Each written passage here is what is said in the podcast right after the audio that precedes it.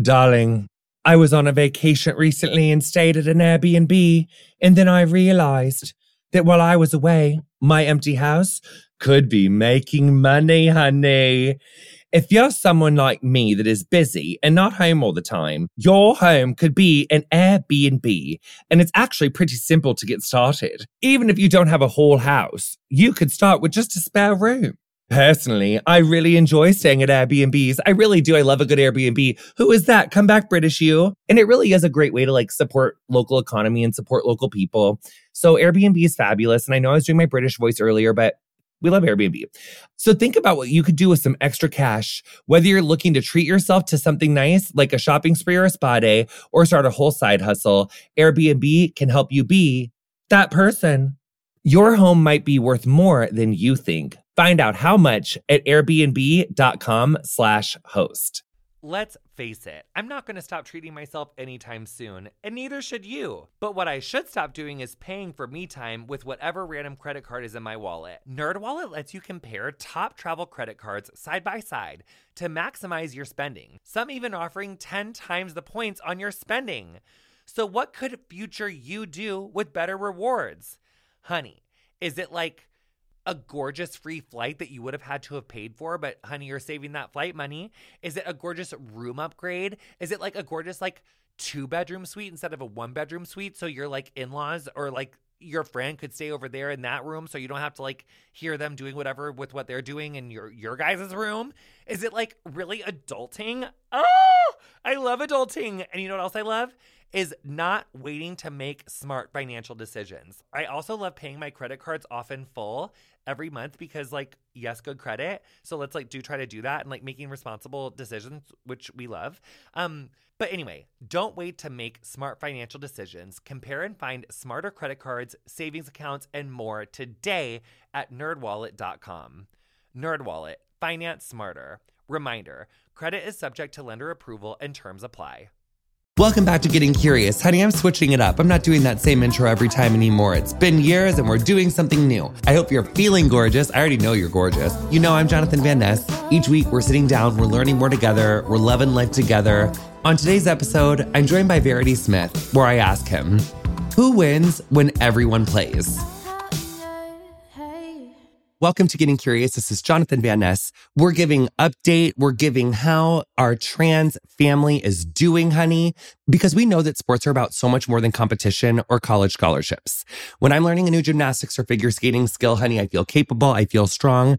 And more than what I can temporarily feel as a 35 year old who is like, I guess, an air quote athlete, growing up, cheerleading and gymnastics gave me a place to feel accepted, nourished, engaged. And if I wouldn't have been allowed to have like tried out for cheerleading or been a cheerleader, that would have like really altered the course of my life, which maybe sounds hyperbolic to some people, but cheerleading and the group of people and the group of friends that that gave me and it also taught me like work ethic dedication etc like it literally saved my life. And the way that we see people my age and older attacking young people and attacking people's ability to join a team to play a sport while calling them frauds and all these like vile horrific things it's fucked up. And this is a huge deal. It's setting everyone back. We hate it. So to talk about that, honey, we are talking to a gorgeous man, honey. Welcome to the show, Verity Vez Smith, who is the sports inclusion manager at Mermaids. You may remember Mermaids and Lui Asquith, who we interviewed a few years ago. Go Lui. We love mermaids.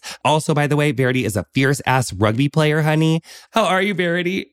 I'm good. Thank you. How are you doing?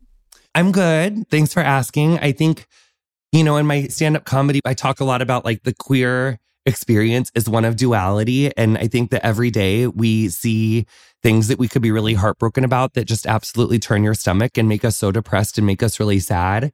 I'm kind of in those feelings right now. You know, as we're recording this, we just had Brianna Ghey as that loss of life happened in the United Kingdom and what, you know, originally they said wasn't a hate crime. And it's like, how is that not a hate crime? And now they're saying, you know, maybe was a hate crime at the same time in the United States, we're having all of these new bills debated in Tennessee and uh, Arkansas and Texas and all these like Republican ass state legislatures. We're seeing young trans people attacked constantly. And so I'm kind of in those feelings. And you know, mad about it, but also we're really excited to talk to you because not that we're like sexualizing our guests, but you are just fucking gorgeous, honey. You're goddamn gorgeous. We love speaking to gorgeous people over here on Getting Curious. So in that way, I'm experiencing joy, you know? So that's exciting. But really what we're asking today is like, who wins when everyone plays? So how are you, first of all? How are you doing? What's happening? Tell us everything. Yeah, good. I, am feeling the same as yourself after uh, Brianna at the weekend. We're seeing a lot of hostility and it being used towards gain for uh, gender critical movements. We're seeing a lot of young people and parents at the moment really scared for their children as well. And I think that's right. So in this country, because people are pushing that hate that it's been going out in the newspapers, we've seen newspapers removing Brianna's identity, uh, their names, their pronouns, trying to find their dead names and putting it out there. And, and, we need this to stop now. We need to support. And if I can save one trans child through sport, then everything that I've been through has definitely been worth it. And I'll continue fighting for that. We need to make sure that trans and gender diverse children are seen and loved and they know that they're cared for. And we've been here since the beginning of time. It's not anything that's new. It's just our history has been lost. And it's about time that we brought that back and people get to see who we are and to live our authentic selves. I lost a lot of my years not being able to be who I was. And now I get to go out there, I get to go out on the pitch, I get to be seen. And we just started seeing an uptake from young children getting involved saying, well, I've seen tennis on TV and I've seen football. I don't want to play competitive, but it looks fun. Am I allowed? It's not if you're allowed, it's how do we get you involved? And we need to start having those conversations. And if we're having those conversations and educating people, then we can only lead to a better world. And you said the question, who wins when everyone plays? We all win because we're all out there and it's a human right that we should all be able to play sport. And there's no difference in that for trans kids. If we take trans away, they're just children at the end of the day. Oh God, it gives me the chills. So Let's just set the stage. First of all, I'm so excited that we're here. We've been planning this episode for Evs. If you've been listening to the podcast for a while, then you maybe do remember Lui. Maybe you remember what Mermaids does, but can you just set the stage for us on like who Mermaids is, what Mermaids does, you know, where you are all based out of, and how does your identity intersect with your work? Yeah, sure. So Mermaids is a charity that supports trans and gender diverse young people and their families. We've been around since 1995, uh, set up around a kitchen table. We've now got over 40 staff. We support around the UK and Northern Ireland. We do residentials. We offer support services and, and web chats. We've got forums where young people can speak to their peers. We run support groups for parents as well, so they can chat to other parents. And we do a lot of looking at legislation, looking at what's happening within the governments. Myself, I work with national sports bodies looking at, first of all, do you have a trans policy that supports people? If not, why not? What can we do to have a look at that? I also take my time to make sure that I'm finding clubs for young people. I'm getting a lot of emails from kids saying I've been turned away. I had one last week, a 19 year old was told to go away from a rugby club and a football club and told that because the wet born cis, they were no good, even though under their policies that they could play. So it's about having those conversations and educating people. So Mermaids is taking a step into that sports field, but we are still having struggles as everybody does that works within trans inclusion at the moment and it's about making sure we've still got that space for young people so they've got somewhere to go. Trans people are not going anywhere. Trans kids turn into trans adults. We need to make sure that those kids are protected and looked after as well. For me, my intersectionality for that comes from my background. So I played professional women's rugby for 26 years. It was more elite back then because women couldn't be paid to play. I played league and union. And then, unfortunately, I had an accident as well. I was outed in the national newspapers as trans and I hit the headlines. So I was then used as a dangerous trans woman in sport, which still happens last night on social media. Somebody had put a photograph of me six years before I'd even transitioned, saying, Why are we letting these trans women in these spaces? I was still a, a, a butch lesbian back then. I wasn't even out. We haven't had these conversations. So, wow. People are making these assumptions. Whoa. That's fucking super intense. I don't think I even realized that aspect. So, even just last night on the goddamn yeah. fucking internet. So Verity is a trans man and you played rugby like pre-transition professionally. And so yeah. these fucking trolls on the internet will find pictures of you pre-transition and say, why are we letting these trans women play fucking sports? And when you're a fucking goddamn set, I'm going to flip this fucking table over Verity. Where are they? I'm going to, I hate them. No, we're calm. We are gracious, but that pisses me off. How do you handle that? Do you have a good therapist, honey? Because you're fucking, that's, I hate these people. I've got three dogs and I play rugby, so we're doing all right for them. If they're giving me that, then they're taking away from someone else. But it's the, the whole impact that the, They know that I'm a trans man. It only takes a, a, Google search to find that information and they're using it against the community. I was also put in the Sunday Times as a dangerous trans woman and the reason why referees were leaving the game. And when? That was five years ago, five, four years ago. And it still happens now. I was in the Sun, I was on CNN, I was in the newspapers. I got beaten up on the pitch and outed, blood spat in my mouth by the opposition. And it took 18 months, nearly two years um, for that to be dealt with. The two girls got a fine and I got told to stay away from them. So we've moved on from there. We're just now seeing policies being removed. We've played sport since the beginning of time. My sport rugby, we've played for 20 years, trans women, trans men. No injuries in all those years. I'm the one that's ended up in a wheelchair due to a tackle by a much smaller female, but that's never talked about. One of the most problematic JK Rowling tweets I ever remember was her retweeting this article about this rugby guy. And he was saying, like, I'm a 50 stone, whatever man. Like, all I would have to do is transition and then I can go tackle these women who were like a tenth of my size. And she was like, fuck yeah. And, well, I'm paraphrasing there, but she retweeted it. And so this idea of like rugby and contact sports is often brought up in terms of fairness in sports. Then there's your story, which really goes quite against that story. So if you're comfortable telling us, like, so what happened? In my last game, I was on loan to another team up north in England, and we'd gone down for a ruck, which is um, a position to get the ball back in, in play from the game. Referee had blown the whistle. Nobody should have been moving. And somebody came around the back of the referee and tackled me from behind, not even the side. So my spinal cord was crushed into my vertebrae. So my leg stopped working. Went to the hospital. Uh, they told me, unfortunately, it was soft tissue damage, missed what had happened. I've lost the sensation in my nerves in my legs now. So I use a wheelchair and I've got other complications with that. So I play wheelchair rugby now, which is fully inclusive. Anybody can play, all genders. You can play if you've got a disability. You can play if you're able-bodied. It just gets everybody playing. But as you say, we talk about what is fair play. What is fair play? If we all had fair play, there wouldn't be competition because the idea was to bring people in who are bigger, better, stronger. We'll talk about that, but nobody talks about we've got to have good coaches, you've got to have technique, you've got to be good at the sport to start with, you've got to have funding, you've got to have equipment. Those things aren't looked at. You expect it to be good just because you're big. I've seen trans women play rugby at six foot two, and I've seen them put on the bum week in, week out because they've not played before. They're just enjoying themselves. They're enjoying it. They're not even the biggest players on the team either. I've had to play women that are six foot four and uh, over 20 stone and things like that. And that's okay. But as soon as you put the word trans in there, it doesn't matter. I'm five foot six and 13 stone, but I've played 30 years, so I was more technical. And when we talk to people that want to play, whether it's the LGBT community, whether it's young people, whether it's the trans community, what they say is it's, it's their family, it's their tribe. They may have lost their family, they may have lost their children, they may have been kicked out from home. But sport is somewhere where we can go. And like you say, it takes life skills. You learn different things that we take into adulthood and our work life, like problem solving and, and time management and all those things. So just because a child is trans, why should they have that taken away from them for an opportunity? And the other thing, why should we be telling kids what decisions they've got to make now about their bodies just so that they can play sport when they're adults? We need to make sure that they're safe. We don't do it with anybody else. We've got people like Michael Phelps who doesn't have to have operations to sort the web feet out, the lactic acid, all those things. But we're expecting trans people to take medication so that they can play sport when they're older. Everybody should be able to play sport no matter what. And there is no fair playing field. Otherwise, we wouldn't have competitions. Let's take Jessica Pegula. She's fierce. She's like the third ranked WTA tennis player in the world, but her dad is a fucking billionaire. If she had been born to parents with no money, her ability to get training, to get access to the private courts, to get access to the off court training, to get access to the social capital, all of it would have been different. Now, I'm not saying she's not super talented because of course she is, but what your life is outside of sport does have an aspect on the fairness, air quote, fairness with which you enter that sport. Even with figure skating, like it's such an economic thing. Like if your parents can't afford figure skates, coaching's like $200 an hour from a good coach. What if you live in a city where there's no ice rink?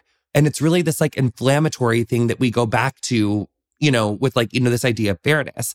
So when we're talking about gender affirming care of minors, like that can look like therapy. It can look like new clothes. It can look like potentially puberty blockers, which is administered to cisgender kids all the time that experience precocious puberty. If a little girl goes into puberty too soon, if she develops breasts when she's like eight or nine, which is happening more and more, People don't know exactly why, but that is happening. So they will do puberty blockers. It also happens in elite sports. If a little girl is better to like not get hips and breasts if she's a figure skater, it's not like kids are having like irreversible surgeries performed as little children. Am I wrong in saying that?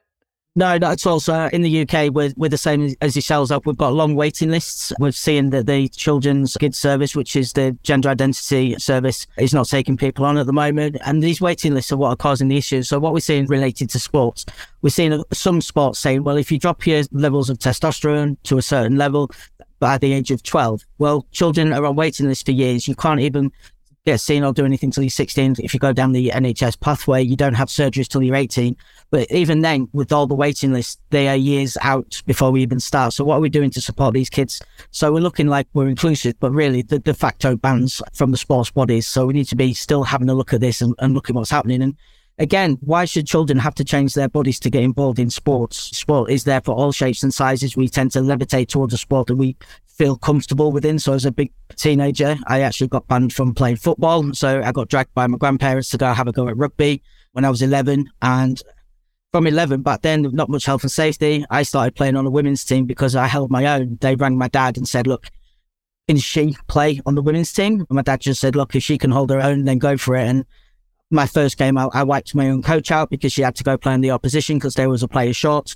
And I was playing senior rugby from 11 it's not necessarily someone's size, it's technique. And we need to be making sure that we've got these open spaces for children where they can see themselves. I didn't have any role models. I got told if I came out, they'd kick me out of the women's premiership. I got told that I wouldn't have anything left.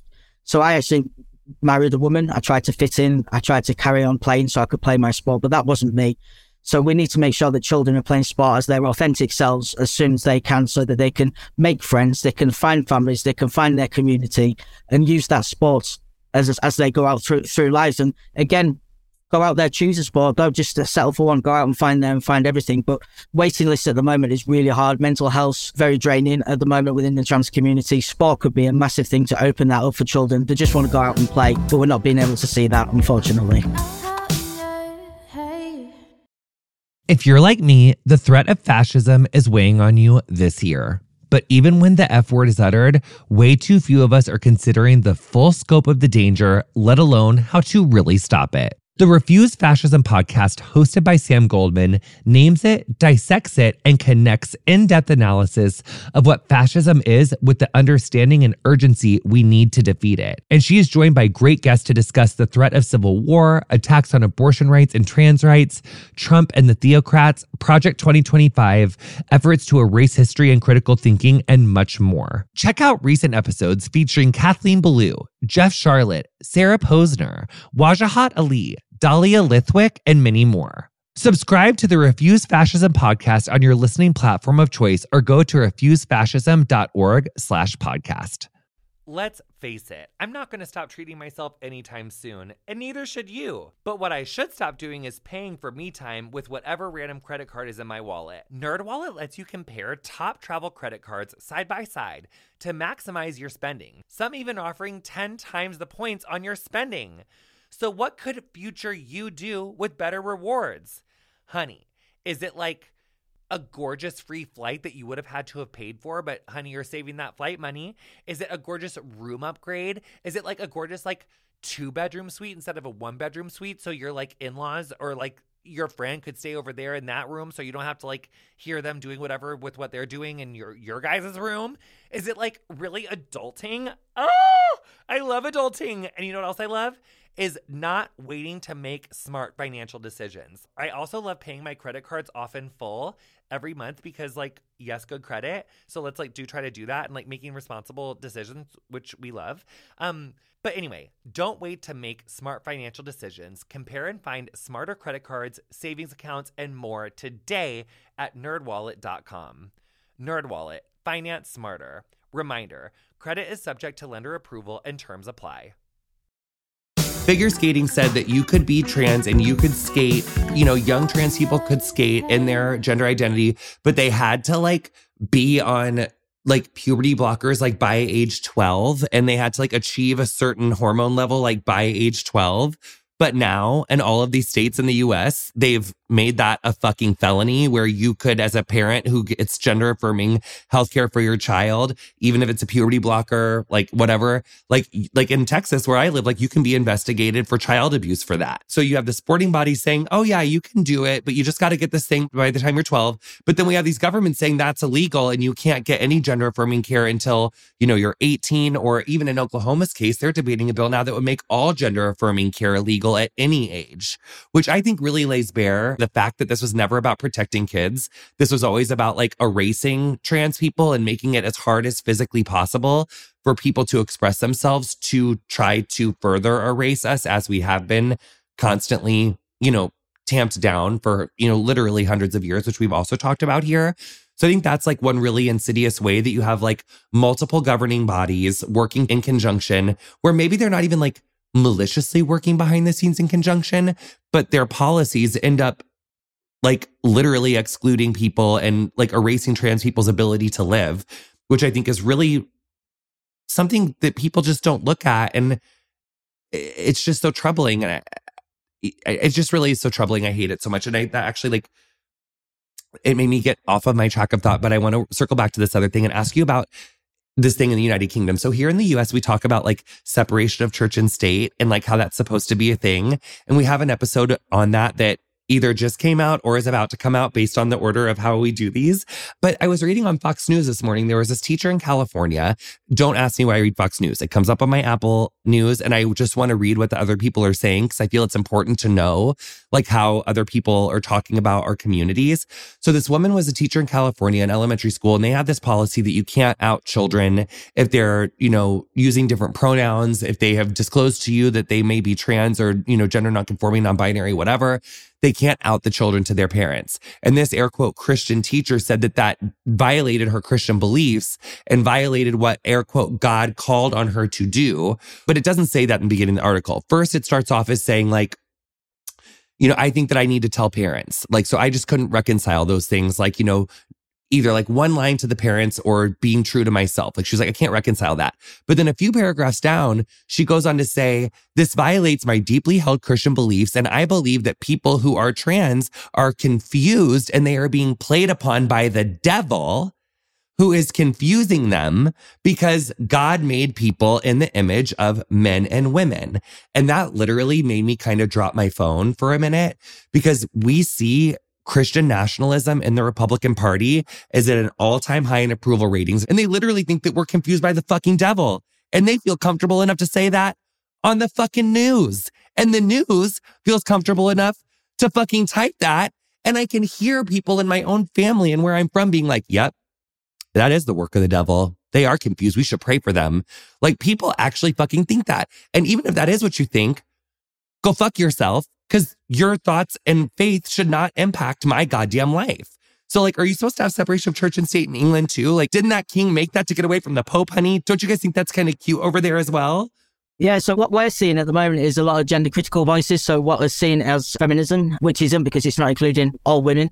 And they're sort of linking into each other. And we've got people like making all these comments and sort of like drawing people in because people are educated enough to actually know who trans people are. We're not monsters. We're, we're quite boring, really. We play sport, we come home, we have food, we have partners, we still have children, we have pets, we go to work. We're just the same as anybody else. And they're being clumped together and people are listening and their voices are getting heard in spaces like Parliament and with national sports bodies. And if a sports body's got to say to you, uh, we've put you in a room separate because this certain group's come in and we want you to feel safe, well, there's something to be said for that in that first sentence. If they think I need to be safe from somebody, then there's an issue with them being in that conversation.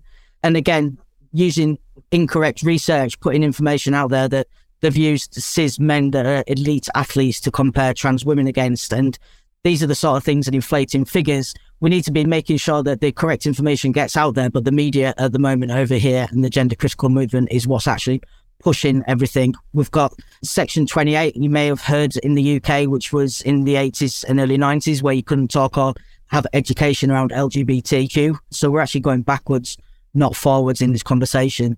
That's a thing. They want to bring that back in Parliament. Yeah. So there's a big petition out at the moment where loads of people have been signed it saying we don't want this to be taught to our kids in schools again. And it's bringing back that section 28, which is fear for a lot of people that grew up in the 80s and 90s from the LGBT community. And having people within Parliament that are not supportive, that are having these discussions, were not allowed to be involved. Our sports secretary had a meeting with NGBs to tell them they had to ban trans women and girls from every sport.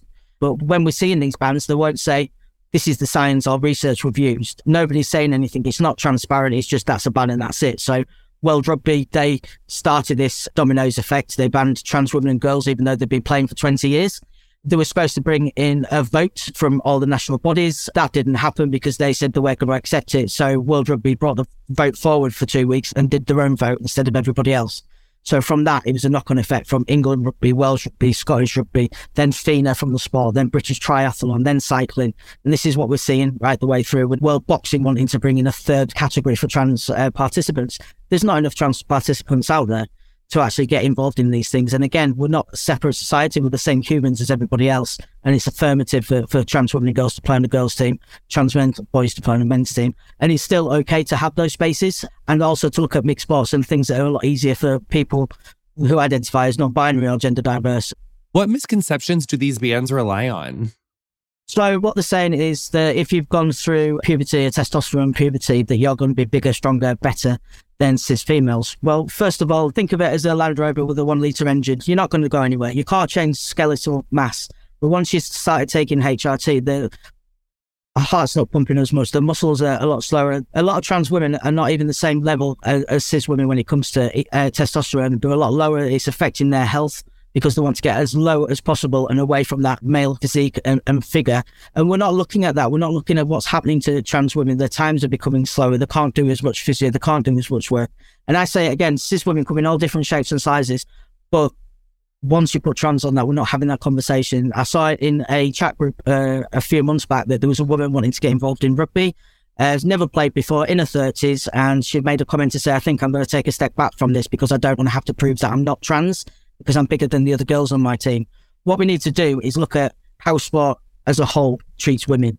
So not just trans women, all women. We need to look at misogyny. We look at the sexual abuse within that. We need to look at the lack of funding, lack of money, how much women get paid to men. Where does that go in the media? We need to look at women's sports as a whole, not trans women, and then we'll start seeing a change in the shift of that. But we need to look at new information that's coming out there. So, like the Canadian Sports Ethics released some information to say that trans women didn't have an advantage. We send rebuttals to World Rugby from the International Gay Rugby Association.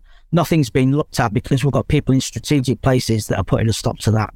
And we need to get that information out there. Yeah, it reminds me a lot of the idea of like scarcity and abundance. And I think that part of what women athletes are reacting to is that there is less money, there is less resources, there is less funding. So when they have a perceived air quote threat, even if it's not a threat, like they are glomming onto that and they're like, wait, no, we've worked so hard for this. Like, how dare you come into our spaces and take what we've worked so hard for?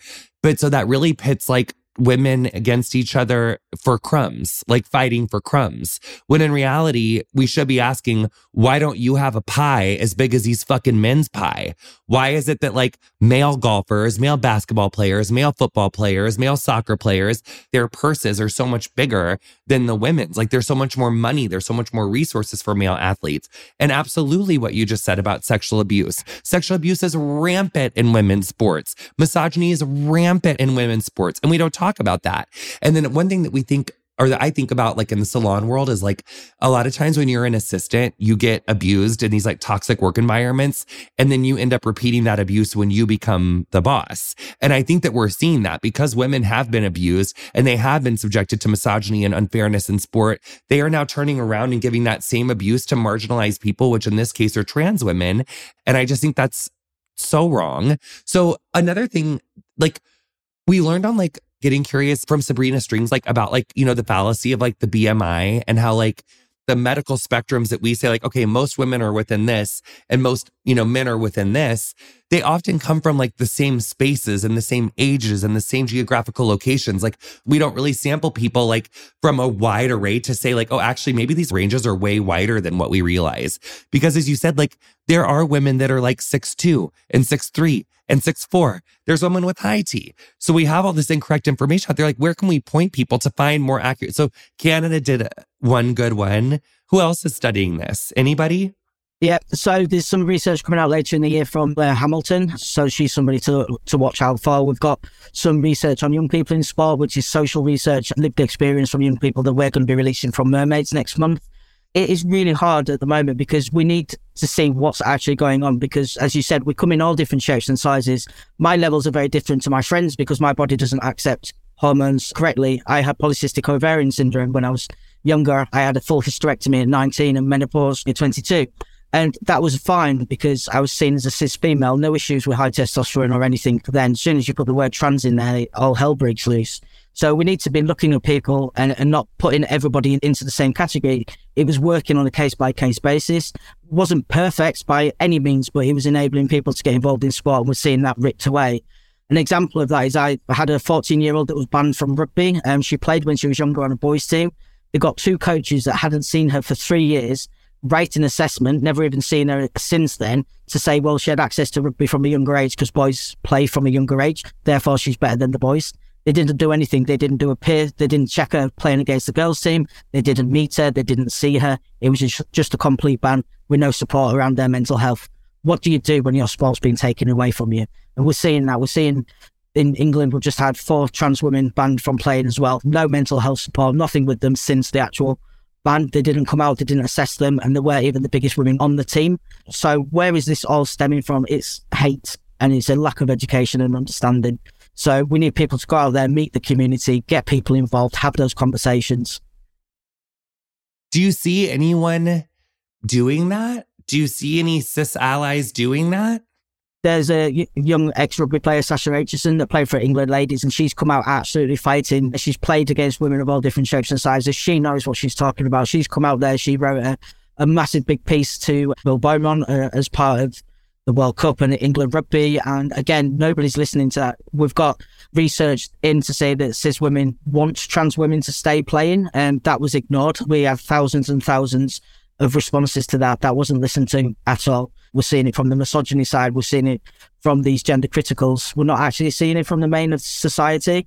And the younger you go down there, we're seeing kids want to play sports with their teammates. We're seeing kids who are supportive of their gender diverse friends. But we need to keep this going. And in England, we don't see anything within PE. Every area has got their own rules around this. And so kids are still struggling whether they're allowed to wear PE kit of their gender, whether they're allowed to go in sports, whether they're being separated.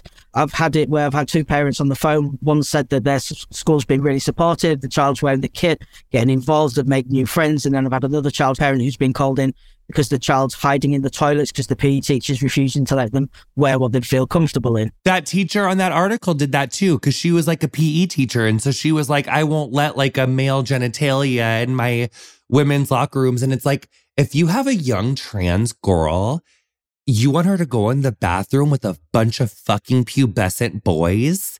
You have a young fucking girl and you want her to go into a bathroom with bullying. And as someone who did get chased around by boys screaming fat and all sorts of other really scary ass shit, like I avoided the bathroom because I just didn't want to get beat up in there. So I always went to like a teacher's bathroom or like an individual bathroom or went like during class, like never between periods. Like I, I had to be careful about that. It is just so cruel to think about. It's just so cruel. I think the other thing for that is, is as I say, I've got a disability, and what we're seeing over here is well, just go to the disabled toilets. That's a space. Trans kids are not disabled. You should be putting in safe spaces for the all children to be able to go in there. We make spaces for kids from religious backgrounds. We make spaces. I've got scars all over, so I might not want to change just in front of people because I've got scars in my back, my legs, and that sort of stuff but it's not happening. Trans kids are not disabled. They do not need to be pushed over there. So we need to have these conversations about what spaces should look like. And for me, if you're building a new project, a new space, you shouldn't be allowed that funding until you've made that inclusive so that everybody can get involved in there. And we need to start putting that into the work that we're, we're doing and what we're seeing, but it's not happening at the moment. Absolutely. They always say trust your gut. But one time, my gut told me to bleach my eyebrows. And that was fashionable, but not widely well received. While probiotics can't help you with most of your gut decisions, it can give your gut a little bit of support. And Ritual has your back. They made a three in one supplement with clinically studied prebiotics, probiotics, and a postbiotic to support a balanced gut microbiome. Did you know daily disturbances like poor diets, stress, travel, the use of certain medications, and plenty of other factors can throw off your gut microbiome? Oh no. Enter Ritual. Their Synbiotic Plus has been a gorgeous tool. There's no more shame in your gut game. Synbiotic Plus and Ritual are here to celebrate, not hide your insides. Get 25% off your first month for a limited time at ritual.com slash curious. Start Ritual or add Synbiotic Plus to your subscription today. That's ritual.com slash curious for 25% off. Hey, it's Jonathan Van Ness. Americans United for Separation of Church and State defends your freedom to live as yourself and believe as you choose, so long as you don't harm others. Core freedoms like abortion rights, marriage equality, public education, and even American democracy itself rest upon the wall of separation between church and state. Christian nationalists are attacking these freedoms, seeking to force us all to live by their narrow beliefs. Americans United is fighting back. Freedom without favor and equality without exception. Learn more about AU at au.org slash curious. I also wanted to circle back just like if people didn't get it, like you were injured by someone who was like smaller than you. Yeah, so I was playing post transition and during transition. I was coming to the end of my game. That was going to be my last women's game. And she was around maybe five foot three. Scrum half as always, because they get everywhere and cause so much trouble on the pitch. Just come around and took me out. But I've also had it where I've gone to play a game where the team knew that I was coming. I'd played the team previously. They turned up two hours early, didn't say anything. 10 minutes before the game, they said that, that they'd had an email from England Rugby to say that I was a danger to the women on the pitch. Therefore, I couldn't play. Young referee didn't know what to do. Three o'clock on a Sunday afternoon. Where do you go? So I got marched off the pitch in front of everybody in my kit. The upside of that was the person that went on to replace me was somebody that was a foot and a half taller than me and 10 stone bigger than me. And she just roller coasted over everybody. And it's like, what was the difference and what was the issue in regards to this? Comes off the pitch. They stood in front of the toilets. They stood in front of my own changing facilities. So I couldn't go in the changing room with my own players. And they stood in front of the toilets and wouldn't let me into the toilets and no, nothing happened to them. And, and it, it's just crazy what's actually going on out here. And nobody's being dealt with before it. And legislation's being used and misinterpreted, like the Equalities Act. It should be up to the sport to prove, but that's not happening. They're just saying, oh, well, we've got this research and it, this is what we're going to do. Well, how did you come by it? Who did you use? What did you look at? And who was involved in this? Because a lot of the bands haven't even spoken to the trans people involved in that sport. And it's also like not even elite sports. It's like dancing can be elite in competition. But like, what if you want to join a dance troupe? What if you just want to go like do gymnastics? What if you like it's like an individual sport where it's not even like contact? It's not, but like you can't even just do something recreationally. Well, seeing it in grassroots, so the elite is is filtering down. What we need to do is filter back up. We know how many people go to the Olympics. Not everybody's going to be an Olympic athlete. But if somebody wants to go out on a weekend with their friends and play some football, or they want to go do roller derby, or they want to play rugby, or they want to go to tennis, we need to make sure that that's there and that's accessible because young people don't want to be pigeoned out for being told that they're different, that they're not wanted, that they can't go and do this the same as their friends. We need to make sure that they're seen that there is how do we get you involved, not that you're not allowed. And we need to keep this going. So then how do we see these bans affect intersex people? The same with intersex. We don't know necessarily how many people are intersex. We wouldn't unless you chromosome test people. So unless you go down that, there's so many more people that wouldn't even know that they're intersex if sports started doing that, there'd be even more misinformation out there because they wouldn't know what to do with that information. Because at the moment, you do your drugs testing and, and things like that, but you don't do chromosomal tests. Nobody actually knows who could potentially have higher testosterone, lower testosterone for, for medical reasons. But when it becomes medical reasons, that's not looked at. There's so many people in sport, especially women that have got PCOS, whose testosterone levels would be higher than cis men, but that doesn't get actually looked at. Yeah, that one dumb bitch who was talking shit about Lia Thomas. If she had her way, they would do that chromosomal testing. And then hopefully, if there was a God in any fucking universe and like karma, and then she would goddamn fucking never be allowed. I hate her. And by the way, her highlights look like shit. I'm so sorry. I freaked out. That was my own misogyny. Like that was internalized rage and misogyny. I'm so sorry. I take it back. She's just reacting to her misinformation. And we actually have to like be compassionate or something. See, Like if I can catch it in real time, like other people probably can too, which is so exciting. Like, so here's a really important question. Do you have advice for someone, anyone who's facing transphobia, athletes, their families who is going through this in their life now? I think it's about staying strong. It's about put, not putting yourself in situations where you don't feel safe. It's about keeping your views and having your views, reaching out and be that person that other people can talk to. Be not necessarily a role model if you don't feel safe to do so, but go out there, be seen. There is people that you can reach out to. There's athlete ally in America that you can talk to and get support with in getting involved in sports. You've got mermaids over here. We've got Sporting Pride UK. We've got Sports Pride Cymru. We've got Sporting Pride Northern Ireland, LEAP Sports in Scotland, and again mermaids ourselves. So there's people that you can reach out to and have those conversations with. And it's about how you've been treated, what what we can look at, can we find you a club? And it's about being inclusive. And I spend a lot of my time as well looking for clubs for young people. So come and have those conversations with us. Find people on social media. I got told the other week by a young person that they couldn't believe it that there was a trans man that played rugby like them, and they couldn't find somebody to look at. Just go out there and be those persons, and everybody else, just be a good human being. That's all we're asking. We're not going into a future that's binary. It's never been binary. People come in all different shapes and sizes. We just need to make sure that everybody is supported in this. I'm very lucky to play sport. I've got a, a woman on my team, Jodie. She's the one that scares me the most out of everybody. And in our sport, you can play people of all different sizes. We've got people who are five foot. We've got people over six foot five. We're allowed to hit each other full pelt with metal wheelchairs, and that's okay. But if my legs work, I'll be classed as a danger. And again, I'm still getting put out there as a as a trans woman to show that this is dangerous. This is who your wives, your daughters, your partners are going to be playing against. And that's not the case. That's not true.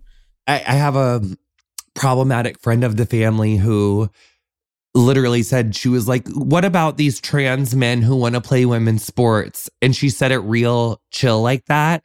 And I was like, "Listen, lady, if you're going to ask me a question like that, you're at least going to get the fucking question right, and I know that you know." So and she was like, "I don't know. That's what they said on Fox." And I was like, "It's trans women playing women's sports.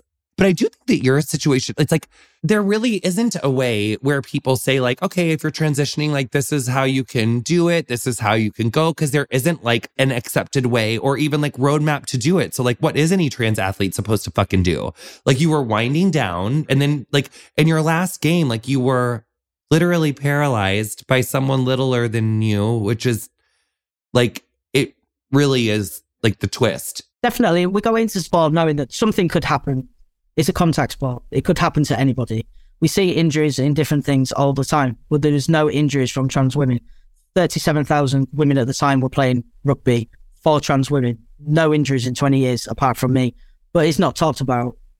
And we're not talking about trans men in sport either, because if we talk about trans men in sport succeeding, then surely we've got to then talk about trans women in sport. So we just get avoided. I get told that I've got mental health problems or that I'm just a confused lesbian or that I'm inferior because I was born female. I compete just the same as anybody else on a men's team. I compete the same. I, have put coaches on the floor. I've played for so long. I've got technique. It's not about my size. As I say, I'm five foot six and 13 stone. They can't take that away from me. What is like your game plan for mermaids? And like, how are you guys working towards a more inclusive future in sports? Like, how are we working to like counter this misinformation and counter these transphobic policies? So at the moment, myself in Mermaids, we've been speaking with national governing bodies and having the conversations around, first of all, do you have a policy? What does it look like? What should that have in there? Why don't you have a policy? We're working from elite as well as grassroots. So for me, I'm finding clubs for young people. I've just found a football team for a young trans girl. She's absolutely amazing. She's moved up from the under 14s to the under 15s and is absolutely enjoying it. And we can make those differences to these young people. They're going to turn into happy adults as well. I've been writing training packages. We've just written around uh, trans inclusion in grassroots sports. So that's been piloted in the Yorkshire area at the moment in regards to having a look at how we get involved, getting these educators and PE teachers and people that actually work within this area to actually know what they need to do. What happens if somebody comes on a weekend who may be gender diverse, they may disclose to you rather than their parents? what do you do if you've got a young trans person and they may not want their records to be kept into their name or their registrations? So within wheelchair rugby this year, you can now register as a trans man. So I don't have to argue every year to say that, can you take me off as female? And then in, in regards to this year, under 18s were not able to put their name down as trans. So we've seen the sport having a look at that to see how that can be changed as well. Sometimes it can be the smallest things, the smallest sentences that can make the biggest details women's only sport, women's only taster sessions. girls only. How do we change it? Open to all girls, open to anyone that identifies as female, open to all genders. Language could play such a big part, but it's a small thing that we can change in here. So it's about educating people, making sure people can see themselves in the sport, not just putting cis men and cis women up or people that don't have disabilities and just using just static images all the time. We need to see ourselves. We need to be represented. Kids need to be involved. And I think it's really good having these discussions. We're seeing people think about it. We're seeing change in some sports, but again, we're not seeing change in other big lead sports that you've got cis white, older men, heterosexual men involved in these sports. And we're seeing women in certain spaces, as you said, that may have gone through something previously in their lives and they've got other reasons as to, to why they're having these conversations. And I think if we open sport up, it's open there to everybody. Everybody can get involved in sport. It Doesn't matter what your background is. It doesn't matter who you are. It's about getting involved, finding your way. If you are good at your sport and you become on that elite pathway, great, get some support. Don't just ban everybody. The Olympics says trans people can play sport, but then the national governing bodies are saying no. So we're falling in that gap. And trans girls should be able to have dreams as well. They should be able to dream to be involved in their sport or be an international player the same as everybody else. Absolutely. This idea that, like, you know, young people don't even know what they're going to be when they grow up and how are we letting young people like make permanent decisions to their body? And what about the ones who detransition? Because i know like the bbc and i know some of these news articles like they love a good old detransition story. Like that shit always buzzes. It's always trending because it's red meat to the base of these gender critical people. But i do want to talk about figures for a second. The people who do detransition especially youth that detransition it's like under 2% and when I think about 2% of people, so 97 plus percent of people do not detransition. The idea that we would be making laws for everyone based off of what happens to less than 2% of people is, I think, quite shocking. We don't see it anywhere else. Like divorce wasn't made illegal because uh, 50% of people end up getting divorced or marriage. What, you know what I mean? Uh, there's a lot of possible outcomes that don't become illegal. What's different about transness that is so criminalized? And I just think it, it doesn't take that much thought to understand why. Yeah, definitely. And I think there's a lot of reasons for people for their own personal reasons why they've um, detransitioned. That could be religious, that could be put on by their families, it could be for finance. Usually it's lack of social support. It shows in these studies, it's usually like just a lack of societal support generally. Like it can be an unsupported family, unsupported workplace, the financial situation, it can be healthcare, it can, but it's like lack of general social support is what is most often cited. Yeah, definitely. And young people should be allowed to find out who they are, whether how that looks, as you say, through social transition, whether that's clothes or name change or anything like that. We all find our own way in life, however that may look, whether that's gender, our sexuality, the workplace that we're going into. We all have ways in which we find our journey and go down that journey. It's about having those conversations and finding out who you are as a person, not society putting something actually on us, uh, and especially for young people as well. I also think that it's like, why are we putting this negativity and stigma on something? Like just let people figure out like who they are and you don't need to like vilify it regardless. You know, like it's it's not so hard. Okay, this is my favorite question. I think in your country, darling, it would be like picture it. It's a BBC Olympics montage because like we have NBC Olympics montage, you know, like I hope you have like, even it's like a little music comes on and it's like flashing of the athletes thing. And then it's like I'm back at the Olympics to try to get my shot at gold or whatever. And it's like, you know, it's like a little montage. What has been like your rugby montage? Like, what has been some of the moments you felt the most strong, resilient? Like, what have been some of your proudest moments? We would just love to end the episode on like a gorgeous journey in your athletics career. Definitely. I think my biggest achievement, I got the Propstar Rugby Award in 2018. I was voted in by the public, which I never thought would in regards to the conversations around trans people in sport. And I got to go and pick that award up in front of 28,000 people as a trans man, as myself, using that platform to talk around trans inclusion in sport.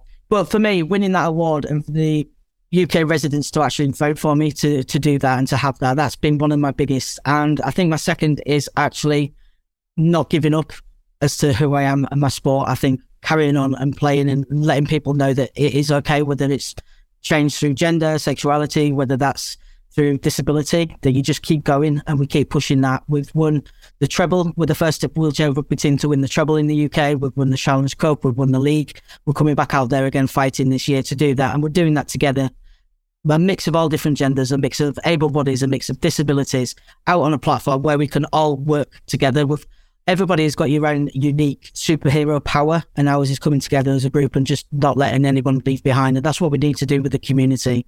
But for me, using those platforms to have those conversations for me is the biggest thing that I can do. I've got mermaids on the back of my wheelchair rugby chair.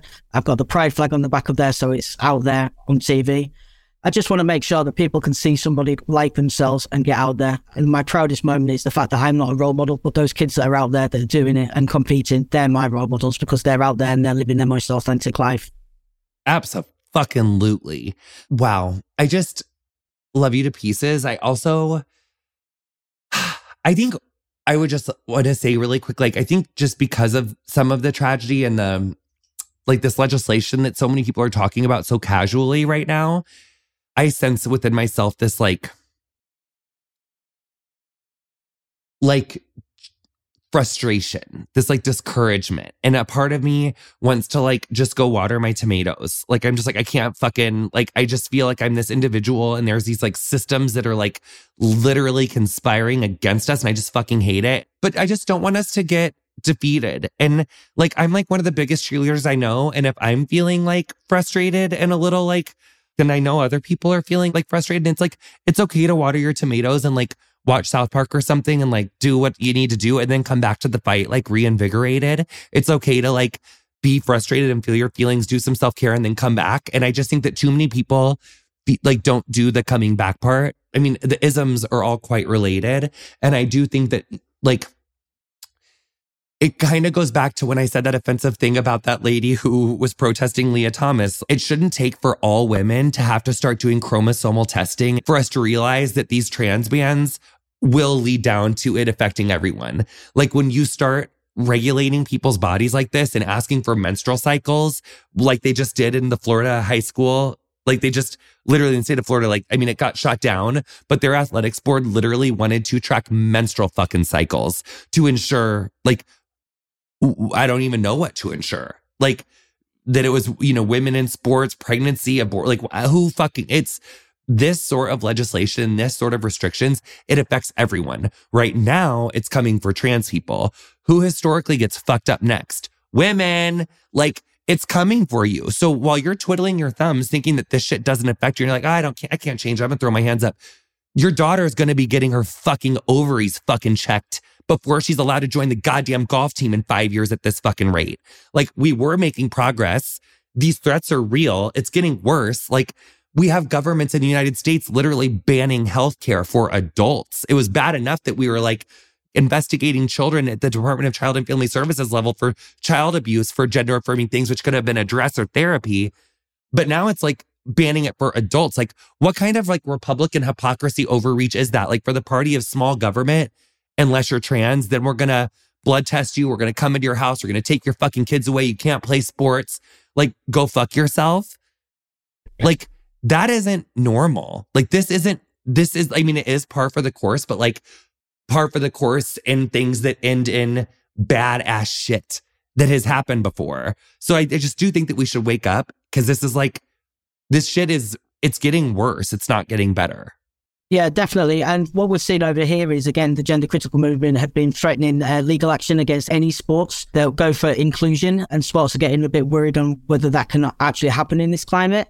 And I think we need to be brave in these spaces. We need to have those conversations and we need to stand up for what we know is right, is correct, and what was working previously. I mean, what's changed in five years? Nothing. We've still seen no injuries. We're not seeing women taking over and losing medals. Nobody would want to even transition just to go win a medal. I'm scared of needles, never mind having to go and have my injections and operations and things like that. And when we talk about that, I thought I was going to be six foot four, good looking, six pack. I got a dad bod on my bald. It's like we don't all get what we want. It's about every human being is very different, and we need to make sure that we're doing that with our children as well and supporting them in a case by case. Just let kids play.